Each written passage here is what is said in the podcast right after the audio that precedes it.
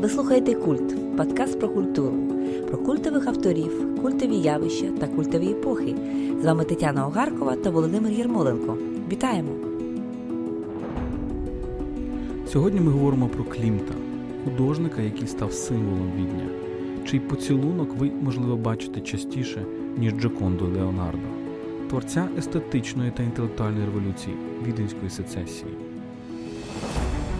Густав Клімт жив у другій половині 19 століття та на початку 20 століття. Він був одним із творців нової епохи, що приносила в Європу мистецьку революцію. Автором цієї революції був сам відень тих часів, де біологи спілкувалися з митцями, письменники з лікарями, музиканти з художниками. Місто Густава Малера, Зигмунда Фройда, Артура Шніцлера і, звісно, Густава Клімта.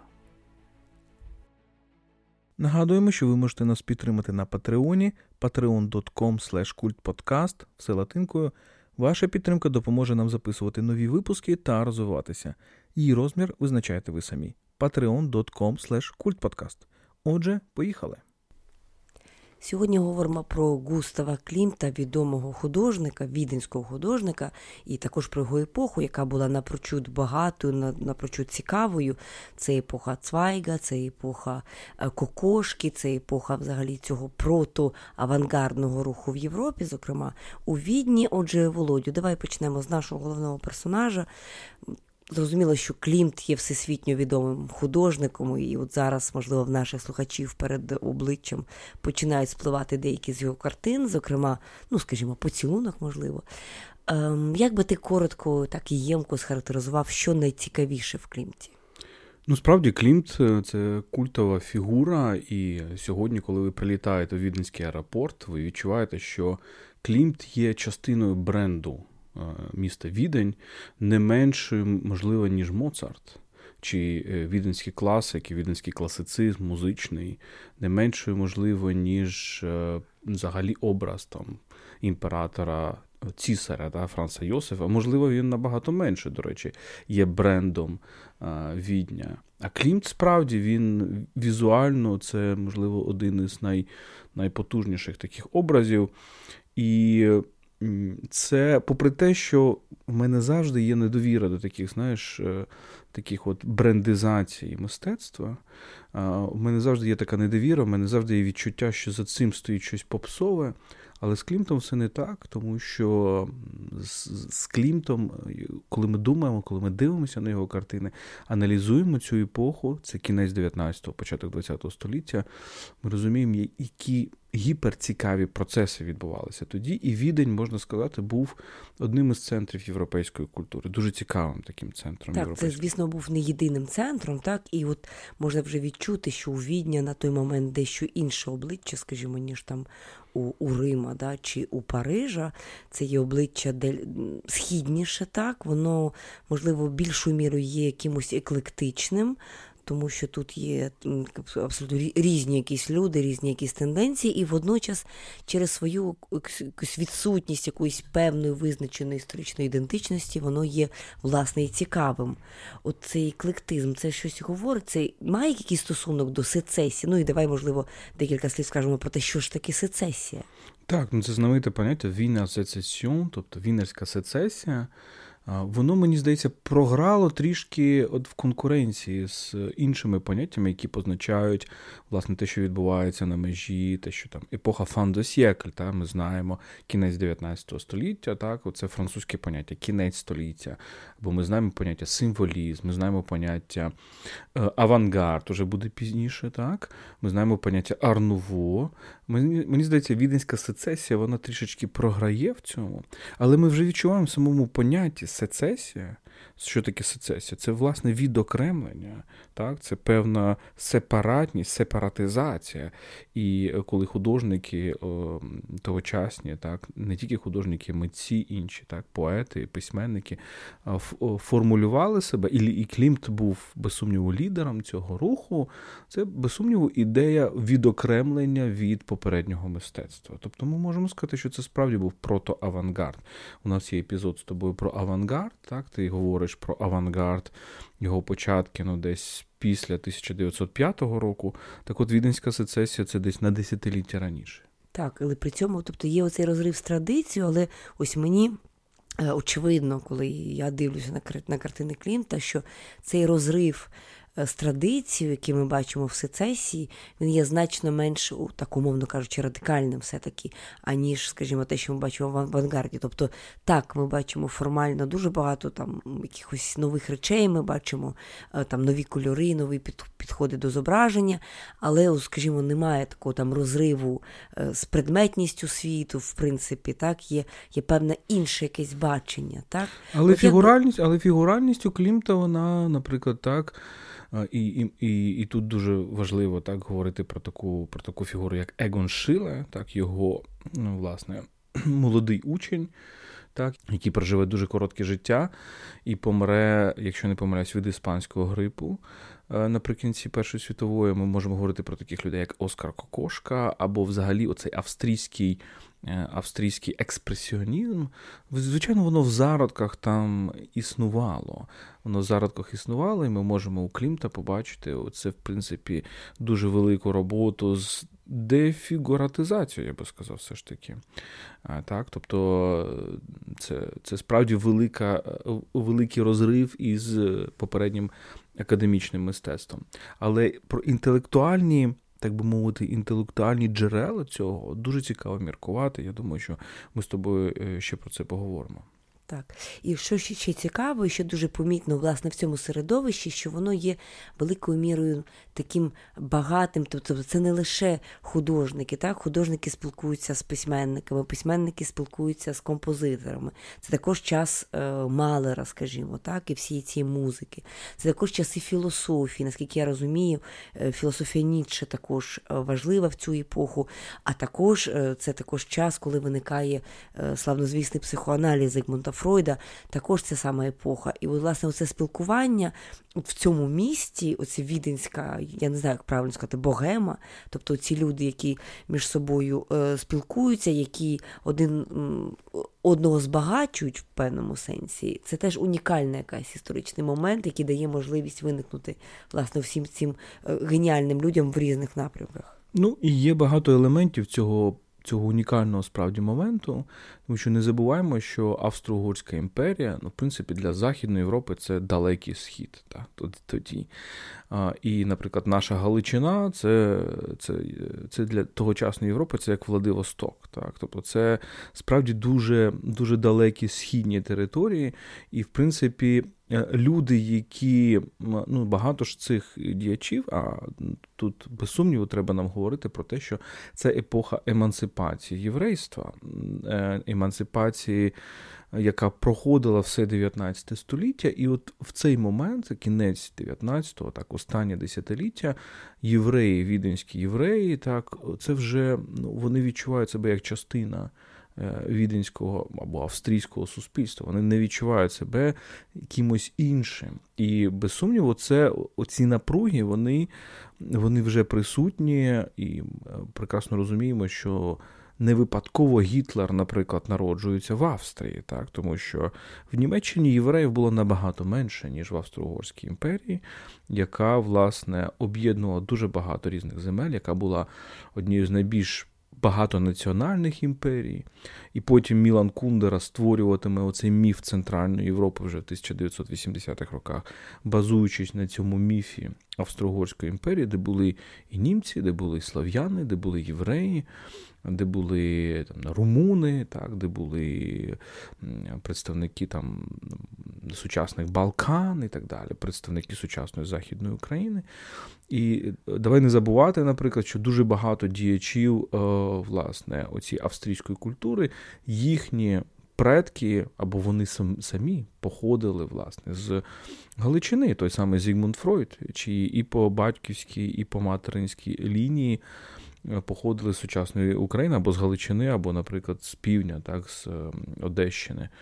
Або Йозеф Рот, один із видатних е, письменників, людина, яка, можливо, написала найкращий роман про кінець Австро-Угорської імперії, так, е, Марш Радецького знаменитий. Тобто Клімт, Кокошка, Егон Шиле, Зігмунд Фройд, Густав Малер. Багато інших персонажів. Так, це справді, по-перше, оцей момент дуже важливий багатонаціональності, оці якісь дуже цікаве відкриття на різні національності. І, по-друге, дуже важливий момент це те, що це абсолютно міждисциплінарна епоха. І я не знаю насправді, от я думаю, ми думаємо да, про різні епохи, там про Ренесанс, наприклад, коли так багато поєднувалося різних дисциплін в одному такому казані. так. Е, і, можливо, давай про це поговоримо, бо це дуже цікаво. Так, це дуже мені цікава думка, і дійсно можна багато порівнювати з іншими культурними столицями в інших в інших країнах дійсно виглядає так, що це є східний Рубікон, це там, де фактично для для там, європейця кінця 19 століття, там, де закінчується Європа, а далі взагалі невідомо, що відбувається. І це такий статус якогось маргінесу, статус якоїсь. Ем, ну, не провінції, ні, а статус якоїсь віддаленої території, так, на якій виникають якісь оригінальні нові теми. От тема про єврейство теж дуже цікава. Я тепер згадую, що дійсно це є часи Марселя Пруста. Фактично, це ті ті часи, коли е, Марсель Пруст е, теж формується як письменник і починає писати в пошуках втраченого часу, і тема єврейства теж є надзвичайно важливою. До речі, частина його родини, наскільки я розумію, теж там якісь віддалені родичі, вони теж походять з території. Ну або Бергсон. Бергсон теж його е, теж єврей, французький єврей, французький філософ. Його родичі, якщо не помиляюсь, теж походять е, зі східної Європи, зі східноєвропейського єврейства. Так, але от водночас ця тема от еклектизму, яку я згадала на початку, тобто це якісь дуже різнорідні такі елементи. Е, і коли ми говоримо про сецесію, так, про весь цей період, то дуже часто якось через кому ми називаємо імена, ми називаємо явища, і дещо, можливо, бракує от якоїсь визначення, якоїсь можливо, якщо вона є, я не знаю, можливо, її немає, от такої якоїсь центральної ідеї, яка би нам дозволяла об'єднувати цей період в якусь в якусь одну єдність, так, відмежовувати його від іншого, окрім того, що це одне місце, одна, один час, тобто один хронотоп. Тобто, можливо, є якісь речі, які об'єднують, власне. Ну, мені здається, об'єднують якраз те, е, що ми розуміємо взагалі під авангардом, так, і про це наш окремий випуск е, культ подкасту. Але ми ці елементи, оцей великий вибух світу, так, який здійснює авангард, тобто. Немов приходить великий якийсь такий митець з великим скальпелем і починає абсолютно по-іншому різати реальність. От е, це те, що відбувається в сецесії, і навіть в самому понятті сецесія та, є отакий момент розрізання, так, в самому слові. Але подивися, е, в музиці це особливо відчутно, тому що.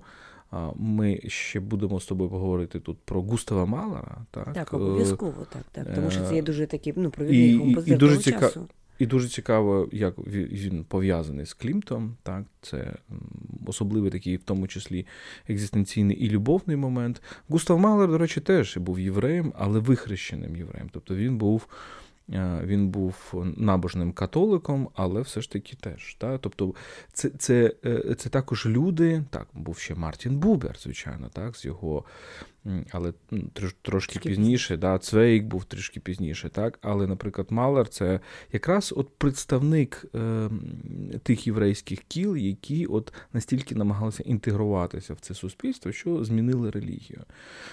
Але після Малера хто прийшов? Хто був його учнями? Його учнями був е, така людина, як Арнольд е, Шонберг, так? або е, Антон Веберн. Атональна, так, да, Тобто це народжується атональна музика, додекафонна музика, і в принципі. Це те саме, що відбувається в візуальних мистецтвах в, ті часи, да? тобто перше десятиліття, перші десятиліття ХХ століття, що робить візуальне мистецтво, так? що робить кубізм, наприклад. Він бере і розрізає реальність і каже, давайте подивимося внутрішні реальності, внутрішні предметності. Те, що ми з вами розуміємо як предметність, воно насправді ну, вона не є предметністю, не є цілісністю. Так? Що робить додекафонна музика? Вона каже, те, що ми з вами називаємо предметністю, тобто певною системною цілісністю, а для західної музики це була гамма, так? це була семитонна, е, е, семинотна, перепрошую, гамма. так? давайте подивимося на інше. Тобто, оці сім нот, так, це на чому будується вся європейська музика, і, зокрема, що класифікує Йоган Себастьян Бах в своєму добре темперованому клавірі, коли він показує, що одна і та сама система, ми можемо її грати просто в різних тональностях, і безліч е, цих тональностей, ну, певна обмежена кількість, але всі вони структуровані однаково. Так? Мажорні, мінорні і і розподіл. Є певна архітектура. Певна архітектура, яку ти повторюєш від тональності до тональності. І приходять ці додекафоністи від додека, так, тобто 12 тонів. Вони говорять про 12 тонів, а не 7, наприклад. То це хроматична гама. І це повністю руйнує всі попередні уявлення про систему світу, те, як ми відчуваємо музику і так далі. і так далі.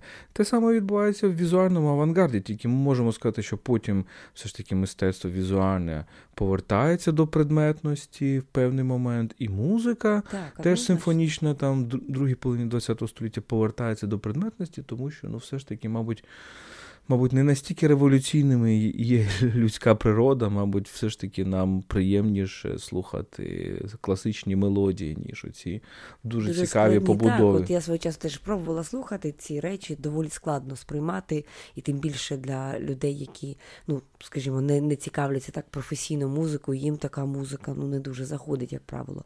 Але водночас, от е, до декафонія зрозуміло, це вже точно авангард. Тут абсолютно очевидні всі ці паралелі з живописом, з літературою з руйнуванням образу. Тобто тут дуже зрозуміло. Але все-таки от і Малер, як композитор, він, ну, скажімо так, на півпокоління чи на покоління трохи старший. Тобто, коли ми говоримо про все-таки про сецесію, про оцей період, він дещо на півтона, так би мовити, ще передує. Тобто, це ще не є оцей стрибок авангардний, це є епоха надзвичайно близька до цього, але все-таки ще, от, якщо послухати Малера, це все-таки ще, ну, так мовити, Це ще класичні симфонії де, наприклад, багато дуже акцент на пісні. Малер дуже великий оцей е, руку простягав, можна сказати, народній культурі, пісенній культурі. Так, це все без сумніву є, але от ми все ж таки говоримо про Клімта. І що робить Клімт? І от я би зараз перейшов до от ключового, як на мене, епізоду і взагалі ключового нерву, ключової есенції цієї віденської сецесії. Клімт в більшості своїх, ну, в дуже багатьох своїх картинах, він все ж таки він е, він долає оцю предметність, але не так, як будуть долати авангардисти, а він її долає, показуючи, як предметність, наприклад, е, людських тіл, вона розчиняється в великій стихії життя. І, е, без сумніву, це також епоха філософії життя, не забуваємо. так? Це якраз епоха Берксона, це епоха Ніче і так далі. І відень тут відіграє ключову роль. Чому? Тому що це точка, де унікальним чином е, починають е, починають перетинатися науки про природу і гуманітарні науки, і власне мистецтво. Ключова роль для цієї віденської сецесії відіграє біологія і медицина, тому що Відень тоді це велике революційне місто в сенсі медицини. Недарма виникає Фройд, недарма у нього видатні якісь там попередники, на кшталт Мейнерта там, або інших. І недарма, наприклад, величе, велика, дуже впливова родина, також єврейська родина, це родина цукеркандлів. Е, які, власне, от е, е, Еміль Цукеркандль, один із ключових віденських лікарів, і, наприклад, Берта Цукеркандль, його дружина, яка власне є господиною одного з найзнаменитіших віденських салонів, де зустрічаються всі ці люди, куди приходить Малер, куди приходить Клімт, куди куди приходять музиканти, і вона їх сполучає. І потім вона пише мемуари. І оці мемуари Берти Цукеркандлі, вони, я їх читав, вони один із найдивовижніших от, от, от, от таких фотографій. епохи. Це дуже цікаво, тому що дійсно тут ми бачимо, що цей розрив да, поміж фізиками і ліриками, да, тобто поміж науками точними і науками гуманітарними він дуже близький. І тут медики вони об'єднують, да, вони е, створюють умови можливості да, для існування цього дуже цікавого культурного діалогу. І тут, звісно, фігура Фройда абсолютно не випадково виникає. Хоча ми з тобою вже говорили, що все-таки смаки Фройда. Е, в той його період вони є, в принципі, доволі все-таки ем, такими консервативними. Тобто він, можливо, меншу міру орієнтується на там, свою сучасність, аніж там на якісь тексти все-таки минулого, на якісь класику, да? тобто він є доволі зваженим у у своїх. Тобто Салон, віденський салон, це, це організують медики. Да? А не, ну, скажімо, вони відіграють одну з ключових ролей. З ключових так. ролей, так, так. І про це є книжка, наприклад, це це дуже довга історія. Так, Ми ми бачимо от Зігмунда Фройда і психоаналіз, так, але це це ж дуже довга історія. І от нещ, нещ, вже нещодавний так, відомий нейрофізіолог медик, якого звали е, Ерік Кандель, так, тут якась паралель між Цукер-Кандлем тоді і Еріком Кандлем е, зараз, е, лауреат Нобелівської премії. У нього є книжка The Age of Insight, якщо я не помиляюсь, якраз про цю епоху, де він показує, наскільки мистецтво цієї доби вплинуло, так, і психоаналіз, але не тільки як художники, такі як Кокошка, так, вони вплинули потім на те, як буде розвиватися, в тому числі нейро, нейрофізіологія або психологія, так, це акцент на несвідомому, без сумніву, це акцент на тому, що уникає якоїсь якоїсь уваги. Це тобі не нагадує цю стару історію, історію з відродженням, коли ми говоримо про те, що там знання про анатомію, про будову людського тіла, пам'ятаємо Леонардо да Вінчі, так, який е, дуже з цим цікавився, так, і взагалі для того, щоб зображати людське тіло зовні, треба знати, як воно влаштовано зсередини. Чи не є насправді ця ідея, яку ми зараз з тобою обговорюємо, ну все-таки доволі старою європейською ідеї. Без сумніву, і тому я і порівнюю цей відноську сецесію фактично з Ренесансом. Тому що е, я не знаю іншої такої епохи, де ну, можливо ми можемо говорити про епоху просвітництва французького, там, де е, оця увага до тілесності, механіки тіл, да, до, такі люди, як Гольбах чи Ламітрі і так далі, і їхній вплив на філософію. Але, як на мене, набагато менш цікавий, ніж, е, ніж Ренесанс чи Віденська сецесія. І, в принципі, у нас є оця точка зборки, і можна сказати, ця точка зборки, в тому числі естетики Клімта, і е, вона е, ми, ми ми, маємо епізод, ми знаємо про подію, яка, можливо, була однією з ключових. Це коли цей Ерік Цукеркандель, якось спілкуючись з Клімтом, запросив його е, до себе в лабораторію і показав, і запропонував йому подивитися через мікроскоп. Mm. І от коли Клімт дивиться через мікроскоп і бачить оці клітини. Зрештою, ми ну, ми можемо потім, дивлячись на картини Клімта, робити припущення, або це навіть не припущення, що е, зверни увагу, так? Тобто, давайте подивимося на оцей великий знаменитий поцілунок, так? оцей декус.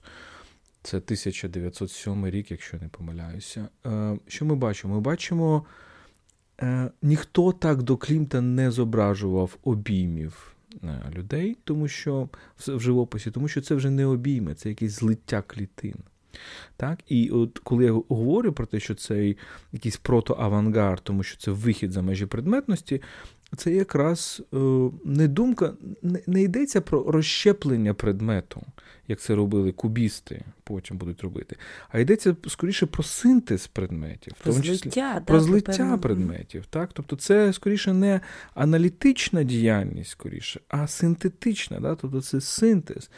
І е, це от в психоаналізі потім це буде, так, в таких фігурах, як е, Карл Густав Юнг чи Сабіна Шпільрейн, які будуть говорити про оце єднання, так, там, де було я має стати ми, так, відповідаючи Фройду. Так ось оце ми з'являється так, у, у Клімта. І мені здається, він вперше людина, яка показує фактично акт поцілунку акт кохання до певної міри як злиття клітин. І саме тому оця тема про те, що це, це все ж таки увага до сексуальності, в тому числі, але не через просто якісь такі банальні міркування, та? але через е, прагнення зрозуміти якусь таємницю життя. Так от, коли ми подивимося на орнамент, те, що ми сприймаємо як орнамент у Клімта, це дуже так. Тобто він малює тіла, і вони немов розчиняються в якійсь великій матерії, і там ми бачимо якісь кола і бачимо якісь прямокутники. Так, от цілком можливо, що прямокутники для нього це були чоловічі клітини, а оці кола або овали це були для нього жіночі клітини. Так? Тобто він фактично показує цих людей, які опиняються в цьому в цій великій стихії життя. Так, це фантастичне дійсне пояснення. От з мікроскопом тут ми бачимо, що якісь природні, да? тобто відкриття. ну, Тут тут що спільне з авангардом, мені видається, що відкриття невидимого світу, тобто світу, який є, в принципі, прихованим для нашого якогось повсякденного бачення, воно стає таким важливим інсайтом і повштовхом для живопису. Тобто, насправді, світ фантастичний, е, світ фантасмагорійний, тобто світ оцій дрібний, да, якого ми не бачимо, він стає для нього, так би мовити, такою дуже важливою. інспірацією. Ну, без сумніву, і без сумніву, оця невидимість, про яку мислить сецесія, воно, вона дуже часто якраз стосується цих біологічних процесів в нас. І без сумніву, тут е, цей інтерес до сексуальності він не випадковий. Так? Знову ж таки, Фройд він не на порожньому місці приходить, тому що у Клімта є багато картин таких. Ну, По-перше, у нього є, е, ну, коли ми думаємо про Егона Шиля, то Егон Шиля, звичайно, сприймається. У нього дуже багато є відвертих малюнків, порнографічних малюнків. Але ці речі вже є у Клімта у самого. Але е, от я теж пригадую знамениту картину Даная де фактично він зображує це запліднення Данаєю так, від Зевса, який приходить до неї у, у вигляді дощу. Але ми фактично бачимо а, сцену мастурбації. Так, Жіночої мастурбації ми бачимо оце, в принципі, обличчя цієї жінки. так, Ми бачимо ці натяки на те, що що вона робить, але ми теж можемо сказати, що це про невидиме, тому що це картина про запліднення. Але запліднення, де жінка стик... ну, жінка запліднюється від якоїсь стихії. Так? Тобто ми не бачимо тут, на відміну від якихось класичних там картин, з історії живопису. Ми не бачимо якогось Зевса і так далі. Так, ми бачимо цю стихію. Тобто, це з іншого боку, і це парадоксально, це є продовження якоїсь мі- міфологічної свідомості. Також водночас в нього є дуже ще ще одна красива картина, яку я пригадую в цьому контексті того, що ти говориш про. Е, увагу до до сексуальності, до еротизму, до таких речей. В нього є чудова картина, яка називається Юдив, там, де є жінка зображена з оголеною груддю, тобто це теж ну, доволі відверта. да, така. Але от те, що теж вражає дуже часто у у Клімта, оцей колір, да, тобто якась його впізнаваність, така суто візуальна, це оцей золотий колір, золото, так, яке майже скрізь, ну, тобто багато. Теж це схід для Західної Європи це шок. Ми можемо говорити, ну, Клім цікавився візантійським мистецтвом, без сумніву, але оце, оцей, так, тобто а, а це знову ж таки Австро-Угорська імперія, де є Балкани, де є певний, е, де є Західна Україна, де є пев, певний, певна дотичність до цієї східно-християнської традиції, воно, мені здається, тут зіграло роль. Чому я питаю? Тому що все-таки от в цьому золоті є щось іконічне. Та, такі, такі нагадує ікони, але водночас викликає великий подив, тому що це є, це не є ікони, це є авангардний живопис. І от якесь через поєднання, ну, здавалося б, таких непоєднуваних речей, власне, на цьому частково і тримається якийсь ефект від цього від цього живопису, від цієї подачі. І важко сперечатися з тим, що Клімт ну, він дуже впізнаваний. Тобто його стиль е, дуже цікаво ту, ту історію, яку ти розповів про мікроскоп так, про те, що він почав, от, власне, те побачене невидиме, так, оце, оце, ця безодня невидимого світу, яка насправді завжди є, яку ми не бачимо. Та й він почав це зображати в картинах. Ну і з іншого боку, такий простір якоїсь, не знаю, можливо, вічності, тому що цей золотий він несе щось таке поза позаземне, щось таке нереалістичне, це теж вихід за межі якогось мімесусу. Тощо. Ще одна важлива така. Я хотів би, я думаю, що ти дуже дуже тонко це вхопила. Я думаю, що в Клімті поєднується справді оцей, це ікона помножена на на біологію. Так? Тобто ікона, яку ти бачиш через мікроскоп, можемо так сформулювати. Це було теж в ідеології, можна сказати, віденської сецесії, творити таке мистецтво, яке буде, ну, яке не буде просто обмеженими там картинами, яке буде вростати в цю реальність, виростати з цієї реальності. І от знамениті ці фрески так званого Бетховенського фризу, який е, Клімт робить на честь на честь Бетховена, і це, це, це розпис власне стін, і там ти відчуваєш, що. Це було зроблено з великому діалозі взагалі з поверхнею, так, поверхнею стіни. І я би так сформулював, що це живопис, який виходить зі стіни і в стіну повертається. І ще згадав одного персонажа дуже важливого, це е, власне з письменницької лінії. Його звали Артур Шніцлер. І можна сказати, це людина, яка яка теж, от якщо якщо Клімт є уособленням художницької, так, цієї елементу художницької сутності цієї епохи, Фройд уособленням цієї медичної, Малер і віденські додекафоністи це музика. То Шніцлер, можливо, для для цього покоління все ж таки так, віденської сецесії, він найбільш, е, е, як як прозаїк і як драматург, він, мені здається, найбільше уособлює її, тому що він теж, як і Фройд, він теж медик. Так? Ми з тобою говорили про. У нас є епізод про сюрреалізм, і ми говоримо про те, як авангардисти, так сюрреалісти, Бретон, Арагон вони були медиками, вони йшли теж з медицини. Це дуже цікаво. Так от Шніцлер і Фройд це два таких брати-близнюки, можна сказати. Те, що Фройд відкриває в своїй практиці, те Шніцлер, можна сказати, оцей зв'язок сексуальності і смерті, оці сновидіння, оця якась оця емансипація сексуальності. Та? Все це він е, витворює в своїх творах.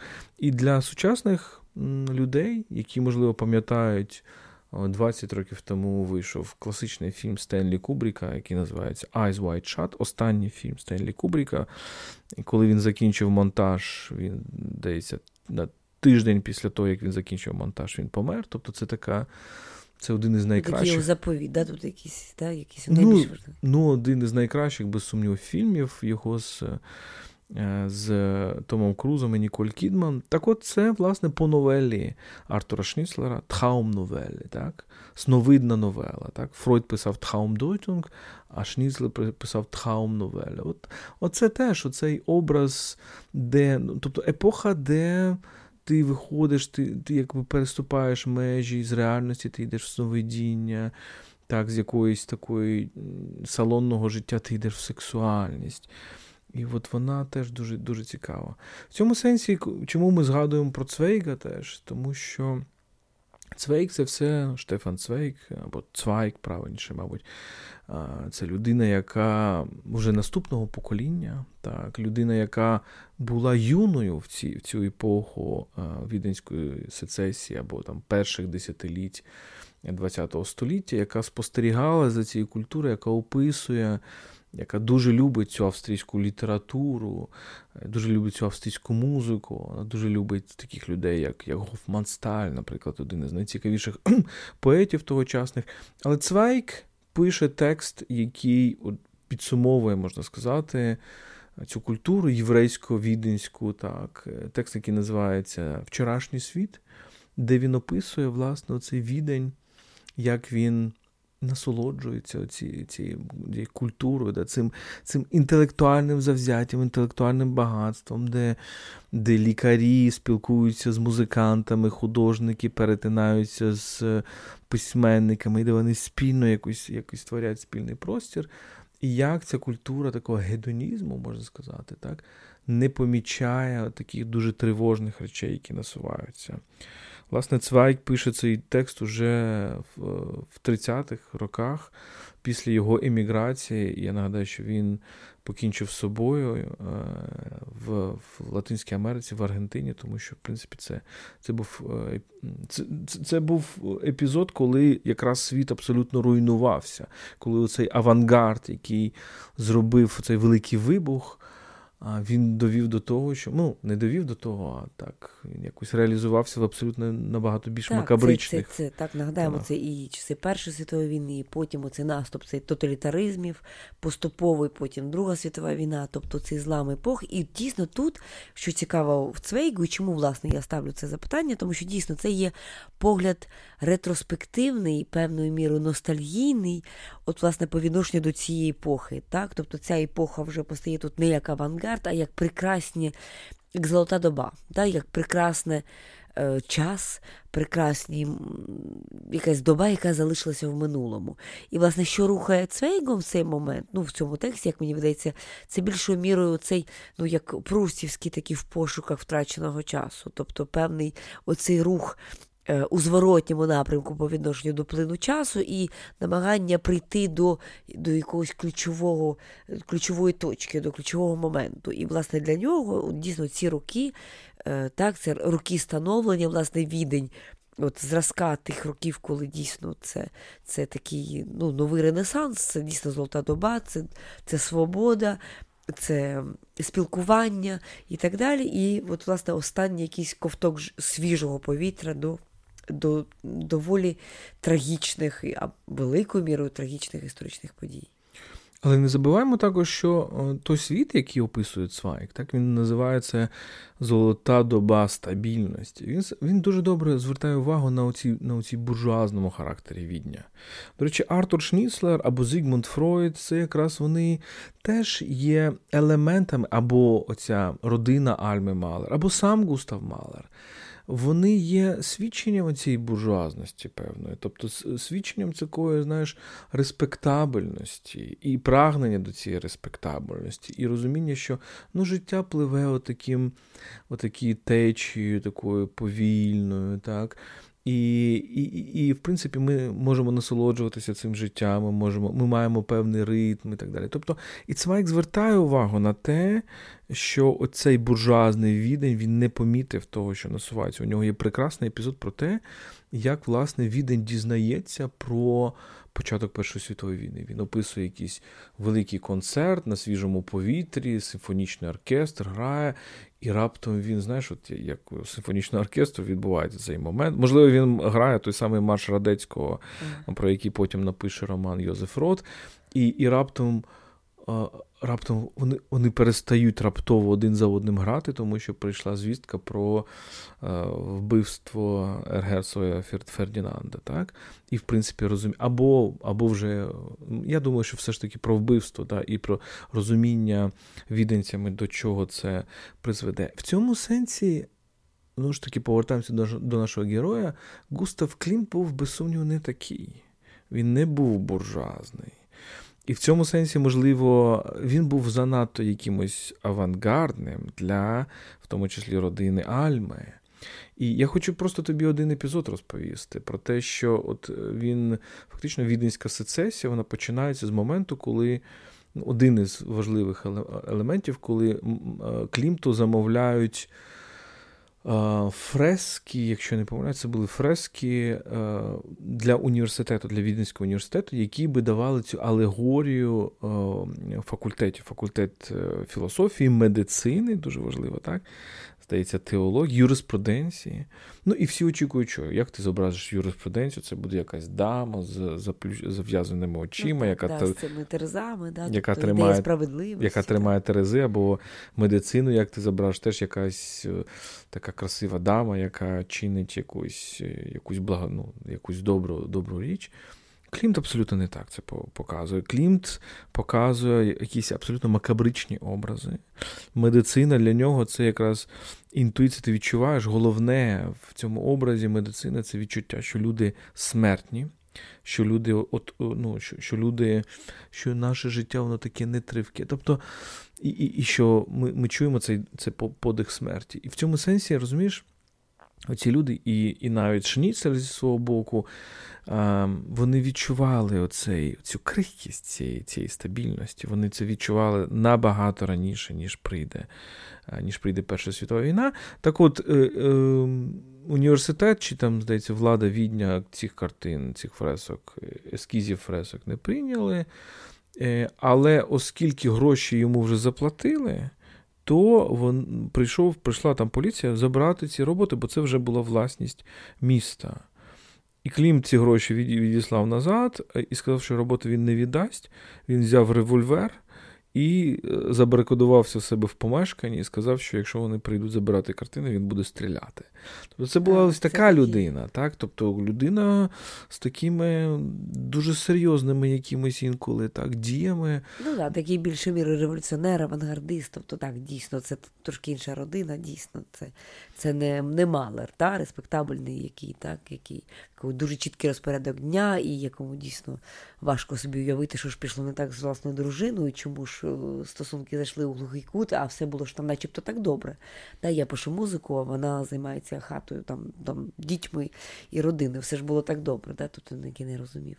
Ну, дійсно, це і от, і от а у Цвейга, так, от дійсно, це і, і ностальгія, і так дійсно, це, але це як останні безтурботні дні. Тобто це останні дні, якісь наївні дні людей дещо от від, відірваних від реальності. Але в тому то і цікавий цей період, період цієї віденської сецесії, що це таке, як начебто така бульбашка, така величезна бульбашка, яка живе своїм життям, яка живе своїми історіями, дуже цікавими спілкуваннями між собою, і яка трохи якось позаісторична. Вони навіть не слідкують за тим, що відбувається поза їхнім невеликим світом. І так, як правило, буває в епохи, які їм дуже добре між собою. Тобто це реально бульбашка.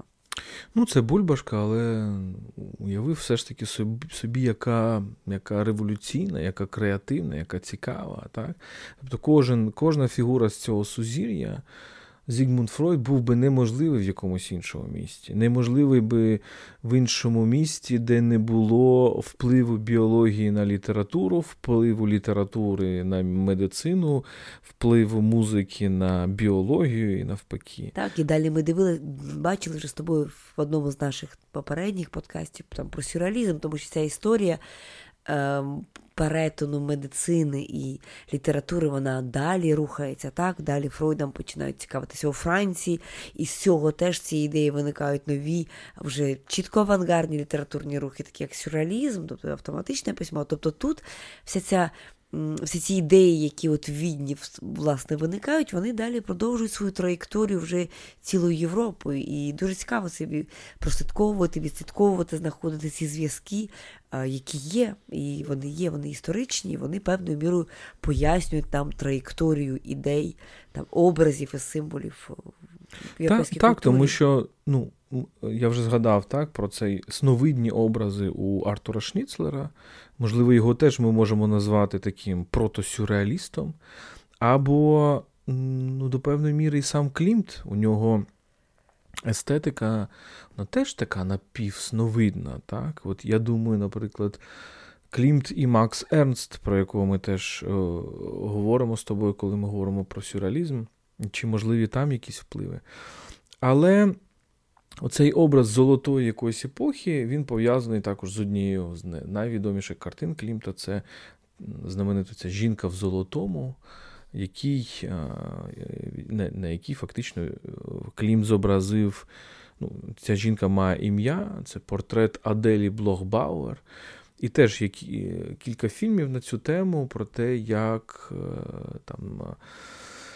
Цю картину потім повертали е, родичі власників. Так? А, а, Але оця, це зображення, ці, здається, ця Адель Блох-Бауер е, потім стала жертвою нацистів. Та? Тобто це теж оце єврейське коло віденське, яке творило дуже багато цікавого, але також. Але також провокувало певний ресентимент так, людей, яким це не подобалося. І, в принципі, відень поволі-поволі ставав дуже антисемітським містом ще до нацизму. Він він ставав містом, де навіть мер був антисемітом, таким дуже відвертим. Тобто це така ж епоха такого напруження. Ну і ми згадали з тобою про Цвайга і вже згадували про Йозефа Рота, Йозеф Рот, який походить з Західної України, з Бродів, і його класичний роман Марша Децького, так, де, в принципі, оці теж, можливо, він перетинається з Цвайгом, тому що теж він показує, як ця імперія вона раптово рушиться. так, Як, наприклад, в тому числі він показує, наскільки прірва була між цими галицькими євреями. в тому числі там хасидами, про яких пише Мартін Бубер, і тими уже інкорпорованими, інтегрованими євреями, буржуазними євреями цього відня. Це теж дуже цікавий такий процес.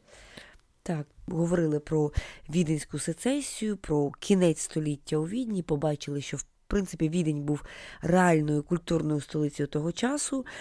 Про деяких з цих постатей, можливо, ми ще будемо окремі розмови робити. Так, На цьому поки завершуємо.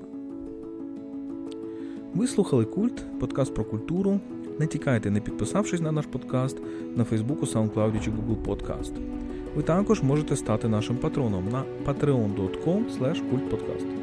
Розмір щомісячного внеску визначайте ви самі. Наші патрони отримують бонусний контент, годинну розмову замість 45 хвилин і бонусні випуски. patreon.com. Тож, до зустрічі на культових темах.